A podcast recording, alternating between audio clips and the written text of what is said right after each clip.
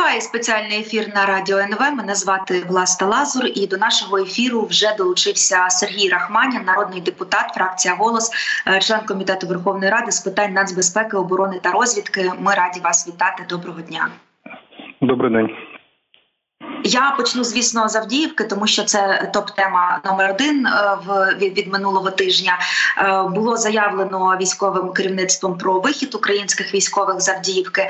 Але разом з цим е, ми точно знаємо, що якась частина українських військових там потрапила у полон. Ми не знаємо скільки, але про це повідомлялося.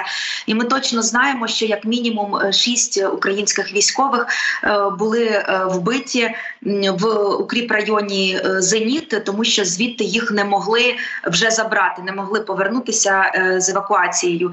Про це принаймні пишуть їхні родичі, дружини, матері в соціальних мережах. І у зв'язку з цим е, я бачу дуже багато коментарів, зокрема від моїх колег військових кореспондентів. Вони ставлять питання: невже не можна було до того, як кільце е, зменшилося довкола Авдіївки, до того виводити звідти військових, натякаючи на те, що рішення про вихід українських військових військових Завдіївки було ухвалено занадто пізно. Що б ви, пане Рахманін, відповіли на ці коментарі? Ну, по перше, хотів би уточнити, наскільки мені відомо, на території позиції Зеніт було розстріляно п'ятеро полонених, наскільки я знаю, на шестеро. Там було четверо поранених, важких поранених, важких трьохсотих, яких не змогли евакуювати. І один боєць з ними залишився. Він був здоровий, він просто вирішив ну скажімо так, залишити своїм побратимом. За попередніми даними всіх п'ятьох було взято в полон і розстріляно.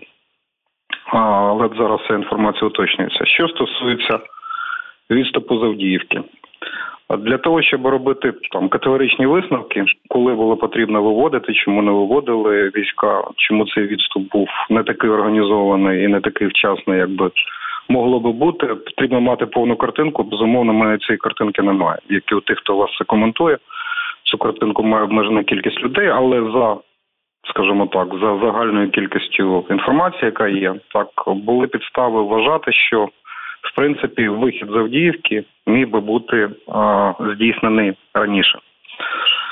Була ціла низка обставин, які призводили до ризику не просто оперативного повного оточення угрупування, яке знаходилося в Авдіївці і на прилеглих територіях, але вочевидь керівництво збройними силами, вочевидь керівництво можливо, це стосується генерального штабу, можливо, це стосується стратегічного групування військ, яке там знаходиться. Вочевидь, вони вважали, що є можливість вирівняти ситуацію, відвоювати позиції за допомогою резервів. Можливо, був прорахунок, можливо, просто невчасно були підтягнуті резерви. Ми знаємо, ми з вами не знаємо повної картинки.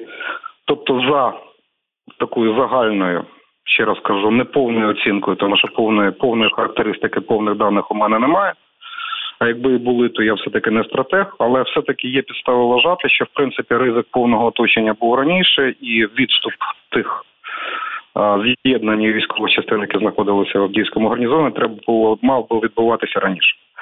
Але я так розумію, що просто невчасно не була прорахована до кінця ситуація, невчасно змогли підтягнути необхідні резерви. Наскільки я знаю, ці резерви виділялися, і військові частини туди скеровувалися, але частина з них просто змушена була вступати в бій одразу без належного розгортання.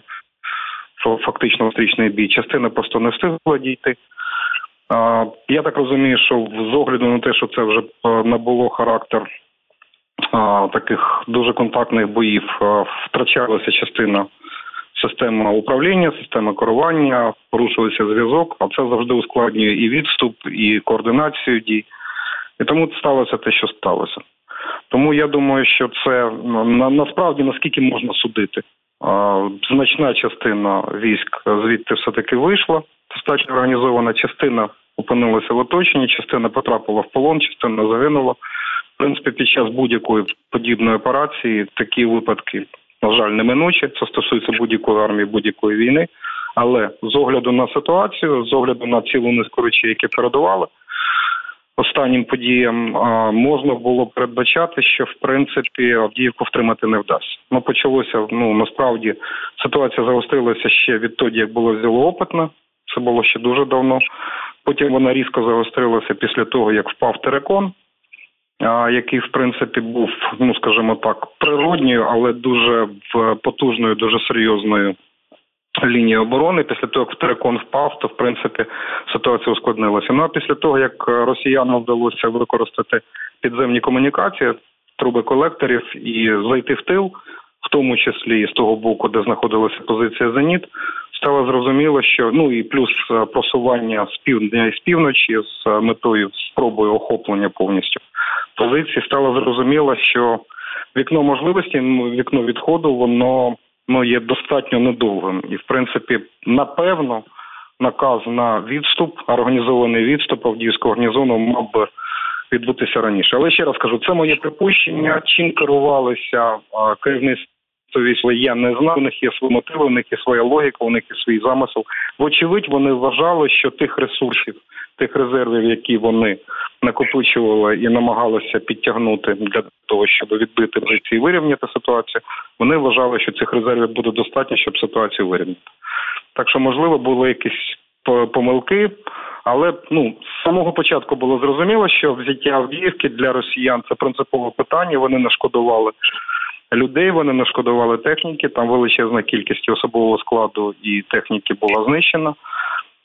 Я нагадаю, що Авдіївку планували взяти повністю ще в перші дні війни. Потім питання повного контролю над Авдіївкою відклалося на кінець 22-го року. Це теж не було виконано.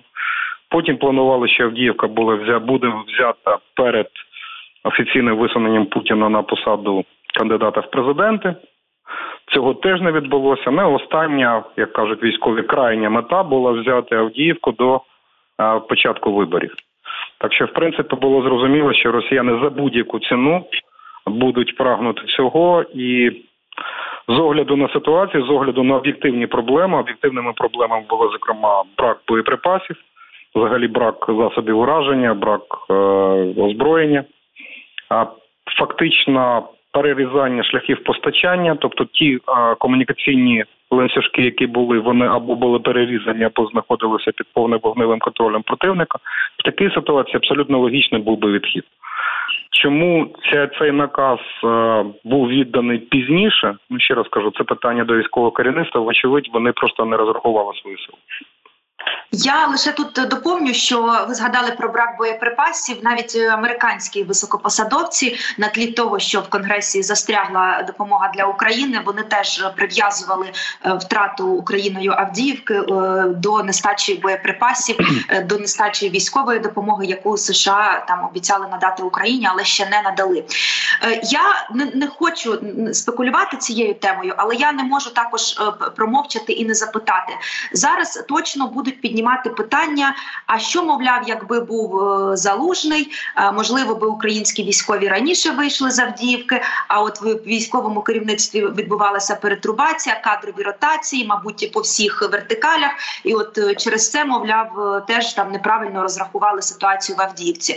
Тут я ще можу лише згадати західні видання, які численні публікації, які з'явилися на тлі цієї кадрової ротації. Здається, Financial Times писало, що якраз вони писали про Авдіївку, про те, що е, ситуація в Авдіївці ставить генерала Сирського в таку в таку, в таку ситуацію. Е, ну перед таким вибором, що він має зробити, він має визначитися між. Е, політичним бажанням свого президента і реальною реальним реальною ситуацією і е, тими інструментами, які має українська армія, і зробити вибір стосовно Авдіївки. І от скажіть мені, будь ласка, е, можливо, вам щось відомо, можливо, просто поділіться своїми спостереженнями. Чи пов'язана ось ця ситуація в Авдіївці зміною військового керівництва? Ну, дивіться, ви правильно зауважили. Історія взагалі не передбачає умовний спосіб, що було б якби. Ну давайте так. Ну, по перше, якщо я правильно розумію, як це відбувається в Україні під час війни, все одно подібні рішення вони затверджуються ставкою, на якій головною головою Верховний головнокомандувач. Тобто ані командовий, ані там, скажімо, там керівник оперативного командування, не керівник е, угрупування стратегічного угрупування військ, ані там командувач сухопутних військ чи главком чи НГШ такі рішення особисто не ухвалює. Це ставка. Наскільки я розумію, це рішення ухвалюється ставкою. Главком може висловити свої пропозиції на підставі тих планів, тих е, документів, тих замислів, які йому формує Генеральний штаб. але рішення затверджується ставкою. Зараз багато інформації про те, що мовляв залужний ще до того, як він ще точніше тоді, коли він обіймав посаду головнокомандувача збройними силами, він пропонував вивід військ з Авдіївки. Так, це чи не так, я не знаю. Членом ставки я не чи обговорювалося це питання. А якщо обговорювалося це, чому було ухвалено саме таке рішення, я не знаю. Але я думаю, що це не питання особ безпосередньо до главкому байдуже, як його прізвище Залужний чи Сирський, це рішення ухвалюється ставкою. Тому, якщо були мотиви, то вочевидь вони існували. Які це мотиви? Ну я про це знаю обмежена кількість людей, які дотичні до ухвалення цього рішення.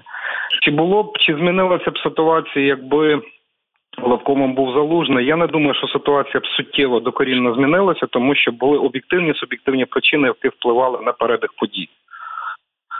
Я вже казав і про брак е, боєприпасів, і про складнощі, які виникли з перерізанням е, шляхів постачання, особливо після того, як ворог вийшов на лінію стиле Бердичі, і після того, як йому вдалося вкинутися в тил, вийти, наприклад, в тил і позиціям біля комплексу царського хота і біля позиції Зеніт, і туман.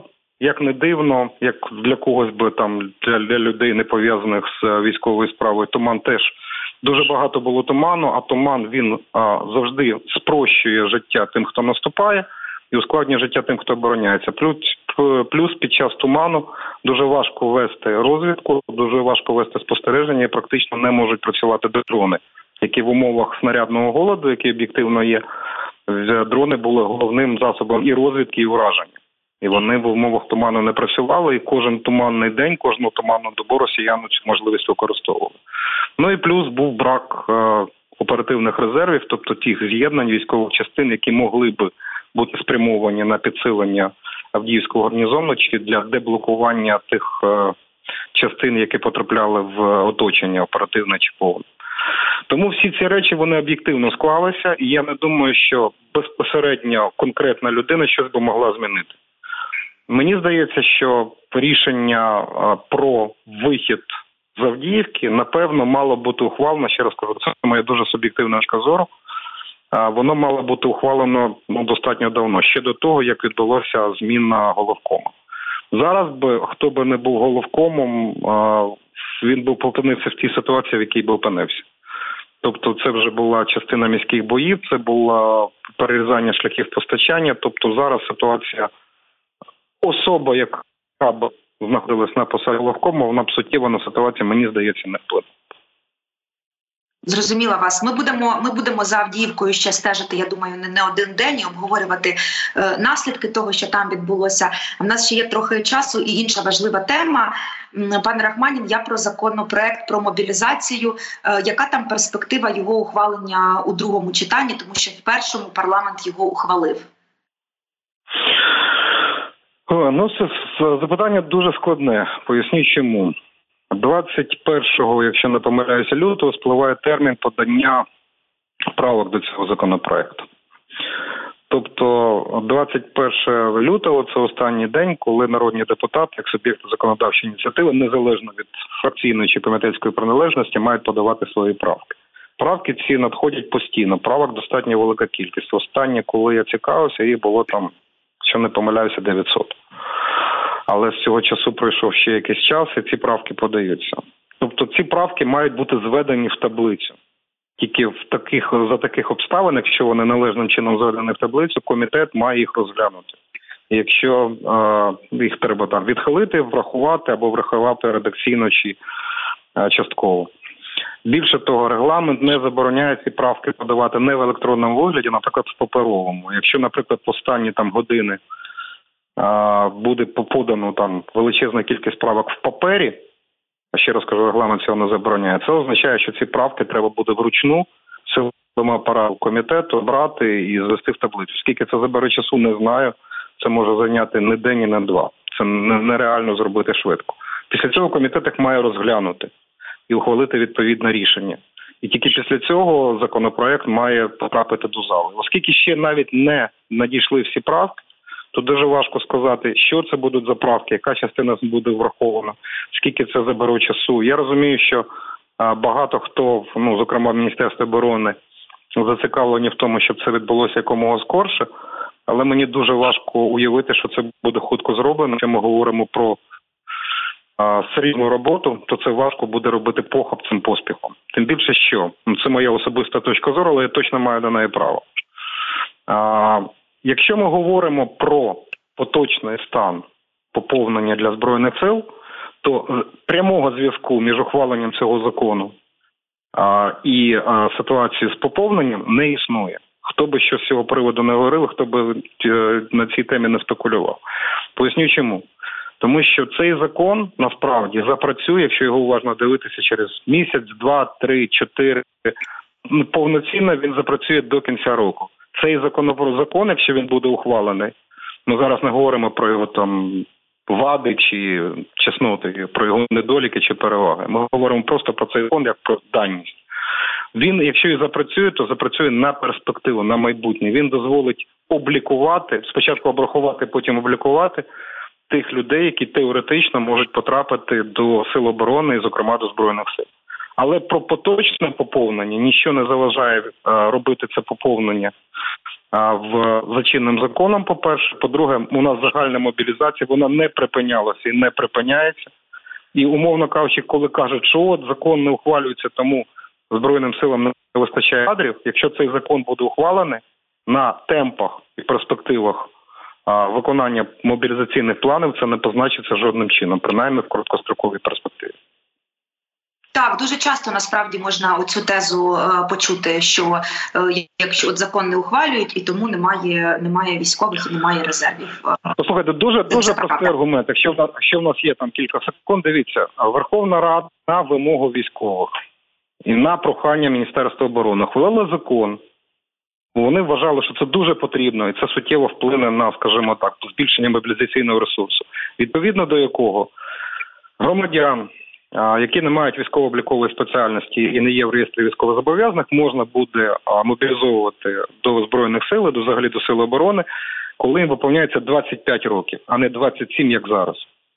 Цей закон ухвалений, він підписаний головою Верховної Ради, але він досі не підписаний президентом. Якщо так необхідно було збільшити мобілізаційний ресурс, тоді в мене питання, чому це не зроблено? Бо насправді в цьому законі безпосередньо пов'язано з е, поповненням моб-ресурсу тільки ця норма. Решта працює на перспективу, ще раз підкреслюю. Тому це решта все це маніпуляція. Так, згаданий вами згаданий вами законопроект. Мені здається, ще 30 травня був проголосований Абсолютно, і досі не підписаний. Так, так, так. Він так, був проголосований ще в травні. Досі не підписаний. Е, в мене останнє питання. Якщо можна коротко, ідея економічного бронювання про неї зараз багато говорять. Е, нібито ідея прийшла з офісу президента про те, що е, про те, що деякі деякі низка підприємств могли би забронювати своїх працівників в обмін на певну суму податків, і дуже багато дискусій на цю тему. Мовляв, це не дуже в так би мовити відповідає е, тезі про справедливу мобілізацію. Чи матиме місце ця ідея новому законопроекті, і що ви персонально думаєте про оце так зване економічне бронювання? Перше, в цьому законопроекті цього не і не може бути. А з законосуб'єктом подання є кабінет міністрів. Кабінет міністрів цієї ідеї не виходив. Жодних норм, жодних пропозицій щодо цього в цьому законопроекті не було. І в правках, які подаються до другого читання, наскільки я знаю, ну ще раз кажу, процес подачі правок триває. Цих правок немає. Це раз, два. Цю ідею ми вперше почули на засіданні нашого комітету, коли у нас була відкрита частина. У нас були запрошені голови інших комітетів. Ця ідея була озвучена е, головою комітету Наталухою. Це була його ідея. Я не знаю прийшла ця ідея з офісу чи ні. Я про це мені про це нічого не відомо. Вперше я почув це про від е, пана Наталуха, який очолює економічний комітет. Він з подібної пропозиції виходив, і наскільки я розумію, вони працюють над таким законопроектом. Це паралельний трек, так би мовити, до цього законопроекту немає жодного стосунку. Три наскільки це обґрунтовано чи не обґрунтовано, мені знову таки важко судити, тому що це мене до речі і дивує. У нас ключова базова структура, яка має займатися мобілізацією, причому всіх ресурсів, і мобілізацією для збройних сил, і мобілізацією економіки, має займатися Кабмін. Якщо у Кабміна була така ідея, якщо він розрахував, що якусь кількість людей йому необхідно, життєво необхідно зберегти для економіки, він мав би вийти з подібними пропозиціями. В цьому законопроекті цього нема. Жодних розрахунків цього приводу я не бачу. Тому з економічної точки зору, наскільки це обґрунтовано, мені говорити важко. Хоча ці розрахунки мали би бути, і вони мали з'явитися ще, вибачте, в 2022 році з перспективою, умовно кажучи, коригування цих даних. З точки зору справедливості, я згоден, що а, якщо у нас будуть а, застосовуватися, використовуватися подібний підхід, ну це щонайменше створить соціальну напругу. Безумовно. А, Центральний орган виконавчої влади, економіка має дбати про те, щоб якась кількість людей працювала в економіці. Бо якщо в економіці не буде грошей, то банально цих мобілізованих не буде чим озброїти, забезпечити, нагодувати і заплатити їм гроші. Тому економіка має працювати. Але ще раз кажу, це має бути чіткий розрахунок, в якому має бути і економічна складова, і складова моральна, якщо хочете. Наскільки це було враховано, наскільки це е, адекватно е, відпрацьовується і подається, мені судити важко. Наскільки я розумію, там ця робота триває. Мені е, цей остаточний доробок невідомий. Я маю тільки загальний набір ідей. У мене до нього є застереження, але оскільки я не бачив кінцевого документу, мені важко судити. Ще раз кажу, завершуючи це в цьому законопроекті про це немає жодного слова, принаймні в тексті першого читання і на рівні тих правок, які вже надходили. Дякую вам дуже за коментар. Е, Сергій Рахманін, народний депутат, фракція голос, член комітету Верховної Ради з питань нацбезпеки, оборони та розвідки, був на радіо НВ.